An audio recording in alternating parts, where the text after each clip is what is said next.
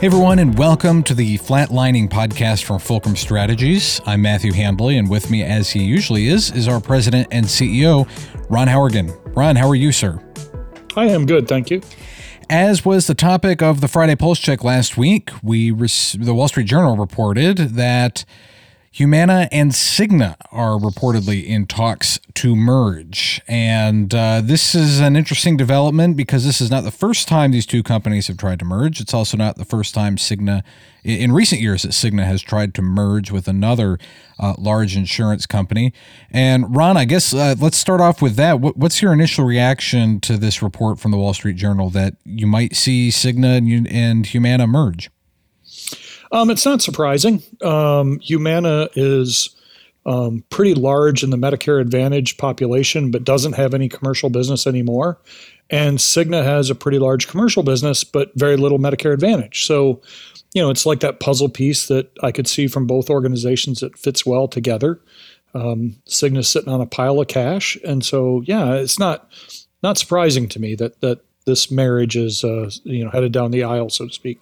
And we had talked about both of those previously with, with Humana's decision to get out of commercial mm-hmm. uh, healthcare, and then with uh, the, the, recent report that Cigna was considering dropping its Medicare Advantage business, in part because they had done it poorly. So before, I, I know you've talked about that on on LinkedIn. Re- remind us a little bit. What are some of those problems that they've been having with Medicare Advantage? Well, the two biggest ones in recent were a few years ago. Um, uh, CMS got upset with them and froze their ability to sell the product. Um, and there were a lot of issues that they claimed that, um, you know, that Cigna was failing in a CMS audit. What really bothered them was um, that they didn't see Cigna fixing it. Um, so it'd be a little bit like you know the fire inspector coming by and saying, "Hey, you need a you need a fire extinguisher there, and you need to make sure that door is always unlocked," and and then coming by in 60 days and going, "Wait a minute, where's the fire extinguisher, and why is that door still locked?" Mm-hmm. You know, so CMS thought they were being ignored, and so they, you know, they froze their ability to to sell the product. That hurts. Um, and then the most recent one was Cigna had to settle with the federal government for I think 172 million dollar fine for um, submitting false information around mm-hmm. um, diagnosis codes and the severity of uh, the patient population we're serving.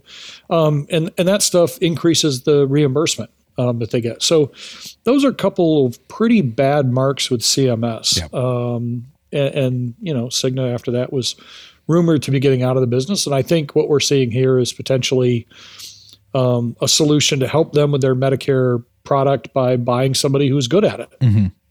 Now, of course, this was, uh, like I said, reported in the Wall Street Journal, and, and business analysts took notice. I, am taking a peek at their stock right now, Ron. Humana has actually evened out pretty much uh, mm-hmm. since the news, but Cigna, on the other hand, has dropped almost 9% and has not rebounded um, since the, the news broke last week. Um, let me, well, and then the reason I bring this up is because this is important because a lot of people's retirement has some of these stocks in it because that's just, right. that's how our country works. You know? So it always frustrated me about uh, President Biden when he would say the stock market is only for the rich people, but that's, it's where a lot of Americans' retirement is.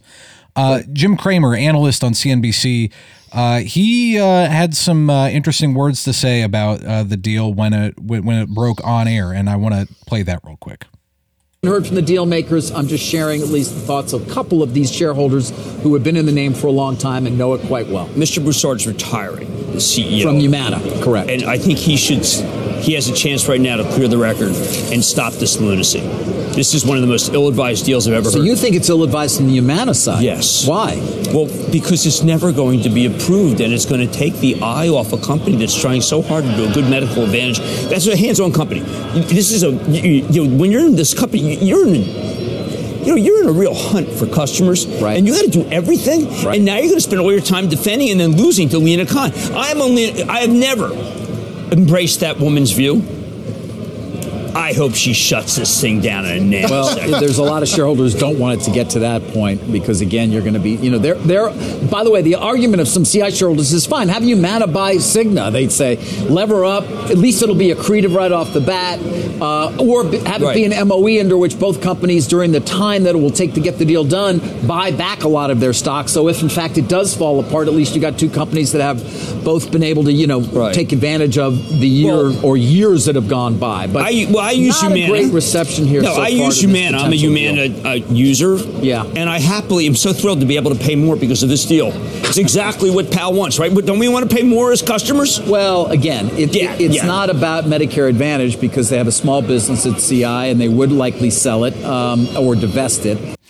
Uh, again, that's a live reaction on CNBC as the news broke last week with, with Jim Cramer expressing his frustration there. He doesn't think this deal is going to get approved, Ron, but as you and I have talked before, uh, insurance companies are generally exempt from antitrust law for, for various reasons. But what, of course, what he may be referring to is their pharmacy benefits program, which is not exempt from antitrust law. So I'm, I'm curious uh, what you what your thoughts are on on this and whether or not you think this deal will go be approved. Well, so there's two parts of antitrust law. One is uh, an entity that is acting in a uncompetitive environment way, you know, that can be sued under antitrust law from that perspective. The other has to do with mergers, mm-hmm. whether or not they're allowed, and and that really gets to um, this concept of market consolidation and market concentration. So the, the the two things that are at play here is well, what is the market? What are we looking at as a market perspective?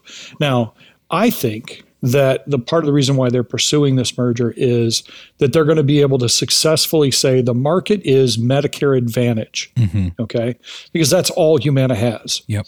And I think they're going to be able to successfully say it has nothing to do with pharmacy benefit management. It has nothing to do with, it has to do with Humana sells Medicare Advantage and so does Cigna. Now, if they're able to make that the focus of the review, and I and I'm going to get just a little bit nerdy and wonkish here. The consolidation review that the FTC does about a merger revolves around something called the Herfindahl Hirschman Index. Mm-hmm. Okay. It's a mathematical calculation of market concentration before and after a merger. Okay. And you come up with a number, a before number and an after number. Now, what's important to understand here is the Aetna attempt to merge with Humana failed because it consolidated too much. But Aetna is a much bigger player in the Medicare Advantage market than Cigna is. So if you look at market consolidation or market concentration, uh, Aetna right now has about 5.5%, or I mean, sorry, 11% of the Medicare Advantage population. Okay. Humana has 18%. percent mm hmm So that combination would have combined those two up to 29%, which is the same market share as the largest payer, United. Now, Cigna only has 0.6% market share. So combining Humana and Cigna, or I'm sorry, they have 2% market share. Combining Humana and Cigna goes from 18% to 20% instead of 18% to 29%. Now, the way the index works, and I did some rough calculations. Right now, this this Medicare Advantage marketplace has a, an HH index of about 1794 anything between 1500 and 2500 is considered moderately concentrated. Usually, in order for there to be a problem, you've got to get into what they call highly concentrated, which means an HH index of over 2500. So the starting number is 1794. After the merger, that number goes from 1794 to 1866. It doesn't get anywhere close to the 2500. And it's not like it's going from 400 to 1866, which could be a problem. It's going from 1794 to 1866. That's not much of a change. So, as long as they can successfully tell the FTC, and I think they will be able to, this is all about Medicare Advantage, they're not going to have any problem with the HH index. So, so I, I, I, if I were going to Vegas right now, I'd bet that if the merger doesn't happen, it won't be because the FTC kills it. It'll be something happens between the two organizations, which is what killed the Anthem Cigna merger before. Yes. Yep. Uh, so you don't think that Humana will have to get rid of its pharmacy benefit program, or Cigna will have to sell Express Scripts? No, because even in that marketplace, um, the two of them combined are not going to change the concentration that much. Okay. It's already a fairly concentrated market. Um, and really, what they're looking at here is that that change. How much more concentrated does it get? We're talking about the potential Cigna Humana merger here on the Flatlining podcast. Uh, another thing, Ron, uh, the other reaction we posted last week at the Friday Pulse Check was Wendell Potter's uh, post on his Substack, Healthcare Uncovered. Of course, Wendell Potter being uh, a former Cigna executive um, like you. And uh, he headlined his post about Cigna wanting to buy its way into Medicare Advantage. And, and I know mm-hmm. we talked before that that's one of the reasons why you think that this will actually go through is because you've got two different markets you're talking about here. Um, do you think that this is do you think that Huma, Humana was actively searching for a buyer, or do you think Cigna was actively searching for a Medicare Advantage plan? Uh, I actually think both. Okay. And, and the interesting thing about Wendell is the company he worked to prior to worked for prior to Cigna was Humana. Mm-hmm. Um, so he's worked for both organizations. Okay. So I think it was both. I think Humana was actively looking for a buyer. Um, I think that's part of why Humana got rid of their commercial book was they knew it had no value and potentially was a detractor, and so they were you know they were cleaning up their house so to speak. And I think Cigna was actually actively looking for a buyer. If Cigna had gotten out of the Medicare Advantage market, that would have hurt their stock price because it's such a profitable line of business. It'd be a little bit like um, it'd be a little bit like Ford Motor Company going, you know what, I'm not going to make trucks anymore. Everybody go, wait a minute, what? Trucks are really profitable. Yeah. Um, now, I also think, and this is my conjecture, that the reason why the market is punishing Cigna's stock right now is because they're afraid that what's going to happen is Cigna's going to buy a well functioning Medicare product and then destroy it. Mm. Because Cigna clearly doesn't yeah. know how to run that product and has been bad at it. And so instead of buying Humana and letting Humana run this stuff, I think the market is worried that they're going to buy Humana and then Cigna is going to try to run it, which will destroy it. Which, if you look back at, um, that's a lot of what submarine the deal with Anthem. Okay. Is the Cigna CEO is not known to play well with others, and he couldn't handle being the number two guy in an Anthem merger, and he kind of sabotaged it. So um, I think that's why you've seen Wall Street level out with Humana, but hurt Cigna mm-hmm. stock because I don't think they like it. I, am curious what you think this will do for um, what for physicians. I know, and I mentioned that in, in, as a teaser in my uh, newsletter on Friday. Uh, what do you think this will do to physician reimbursement? And, and I know we've talked before about um, you know, hey, what do you do with your Humana commercial contract at the end of this year? And basically, right. it's nothing. It doesn't mean anything anymore. Um, but what do you think that this will do for for physician reimbursement on both the Cigna and the Humana Medicare for those that are, you know, fortunate enough to make a little bit over Medicare for for their Medicare Advantage products? Well, long term, it's it, market consolidation on the payer side is never going to be good for physicians. Um, what it will do as it um, as the Cigna combined product gets bigger is it will allow them to start to act more like the market leader, United. You, know, United is the company that more often than anyone else has Medicare contracts that pay below Medicare rates. Mm-hmm. And they're able to do that for a couple of reasons. One, they play on the nature of physicians who want to care for everybody, especially the elderly. But two, there are a lot of physicians who rely on that Medicare volume to you know fill up their offices. Yep. And so anytime more companies get gains to market share, they're able to do that. So, you know, I think it's not going to be overnight. It'll take a while for a merger like this to absorb and fully, you know, fully combine. But it's not going to be good for physician reimbursement. If anything, it's going to drive it down even further so basically, physicians should be on the lookout for amendments heading to their office to, to yep. see how it'll affect it. Do you think there'll be, I, you know, I hate to use the word bully, but do you think that they're going to bully as much as United Healthcare does? Um, boy, I don't know if anybody can do it as much as United Healthcare does. I know that's um, a high um, bar. That's a pretty. That's that's yeah. That's uh, that's clearing a pretty high high jump. Um, I don't know that they'll. Again, they're not going to be the same market share. They're still going to be behind um, behind United. So I don't think they'll fully get there, but they'll try to get as close as they can. Okay. We'll have more uh, on this and a reaction that has come out since our newsletter on Friday in the show notes for this program. Ron, I want to switch gears just a little bit and talk about talk politics. Uh, mm-hmm. We talked before about Nikki Haley. We talked about that last week and, and her proposals uh, to you know to, to, about certificate of need and some of the other expanding Medicare Advantage. Uh, interestingly enough, also on the healthcare side, uh, former President Donald Trump has rearisen his claims that he wants to repeal and replace the Affordable Care Act. And as I mentioned on Friday, this is something Trump ran on in 2016 and 2017, and he couldn't do it. Uh, even with a Republican controlled Congress, he couldn't do it. Uh, and especially compared to them, the Affordable Care Act is significantly more popular than it was uh, in, in 2016, in part because of, I would say, probably because of new subsidies brought about by the Biden administration uh, to get more people on, on ACA plans.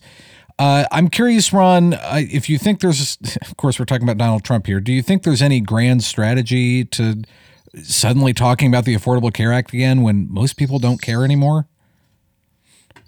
Well, so I, I, first of all, I'm not sure there's any grand strategy um, at all, and and the you know one of the scary parts is I also don't think that there's any real desire or intent to do it. Um, yeah. I think it's a you know it's political speak. Um, it definitely rings true to um, some of the base um, that he plays to, and he plays well to that base. Um, there are still a lot of people who you know on that base want to see the Affordable Care Act repealed. Um, and it, you know, it doesn't even crack the top 10 strangest things he's ever said. True. Um, but the reality of it is there's no way that he could repeal and replace Obamacare. First of all, there's no replacement. There hasn't been for since its know, creation. 10 years. yeah. Yeah. I mean, the Republicans haven't come up with a different plan, and you'd have to have a replacement because just getting rid of it means that 40 million people lose their health care. You know, it, to be honest with you, if I were a Democratic strategist right now, I would try to, in, you know, get him to say that as much as possible, and actually would would try to whisper in the Republicans' ears, "Do it, do it now," because if they ever did it, mm-hmm. Um, you know, I would immediately go to Vegas and lay money on, no matter what the numbers look like, the Democrats taking over a wide margin in both yep. the House and the Senate. You take health care out of 40 million people in this country, and you will get your head handed to you in the next election. The only thing you could do worse than that is maybe get rid of Social Security. Yep. Um, you know, so yeah, it's it's it's political speech. I think even he knows he can't do it.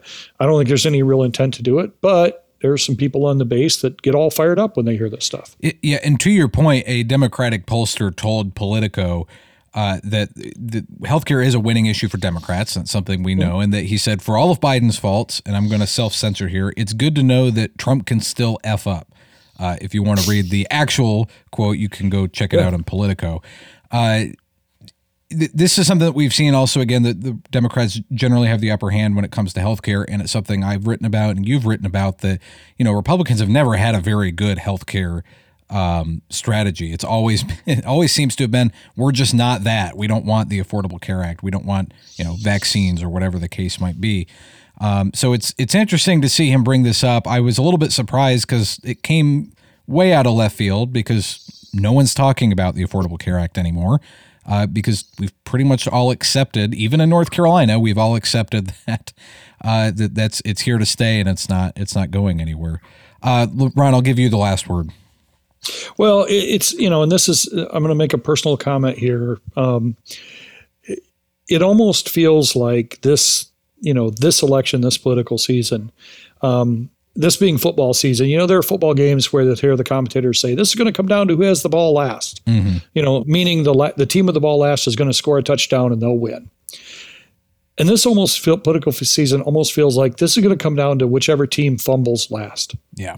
because yep. they're both fumbling rather rapidly. And so instead of who has the ball last will score, it's whoever screws up the last is likely to lose this thing. And um, and that's really sort of a sad commentary uh, on both sides um, because I don't see either side coming out with a whole lot of real winning strategies. Now I know that my friends on the right are going to think I'm being you know too critical of them, and the my friends on the left I think I'm maybe too critical to them, and I guess I'm trying to be equally critical to both right now. But mm-hmm. um, but yeah, I agree with that pollster. Boy, it's nice to know he can keep screwing up, and I'm sure there are Republican pollsters who will point to some of the things Biden has done or said and go, "Boy, it's nice to know he can keep screwing up." Yep.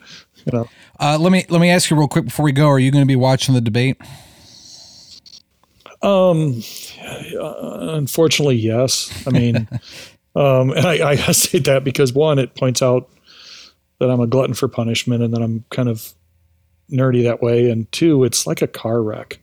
You know, yeah. I, I can't turn away and I don't want to be watching, but yeah, i will watch the debate. And, and there, there are some, there are some moments in there that give me a little bit of hope. I, there were some moments in the, even though it wasn't like an official debate, the, the debate they had with Newsom and oh, um, that's right on Fox News with Hannity. I, yeah, that I you know that I I enjoyed some of that. I wish there were more than just a few moments out of something that long, yeah. but there are some.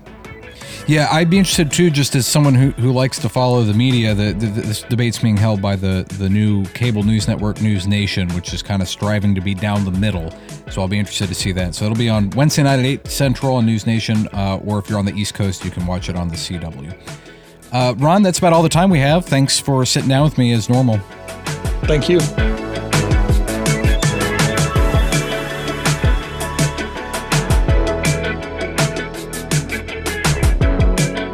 Miss an episode of the Flatlining podcast? Well, now you can read a recap. Just go to flatlining.net and look right there on the homepage every Monday for a written recap on last week's episode.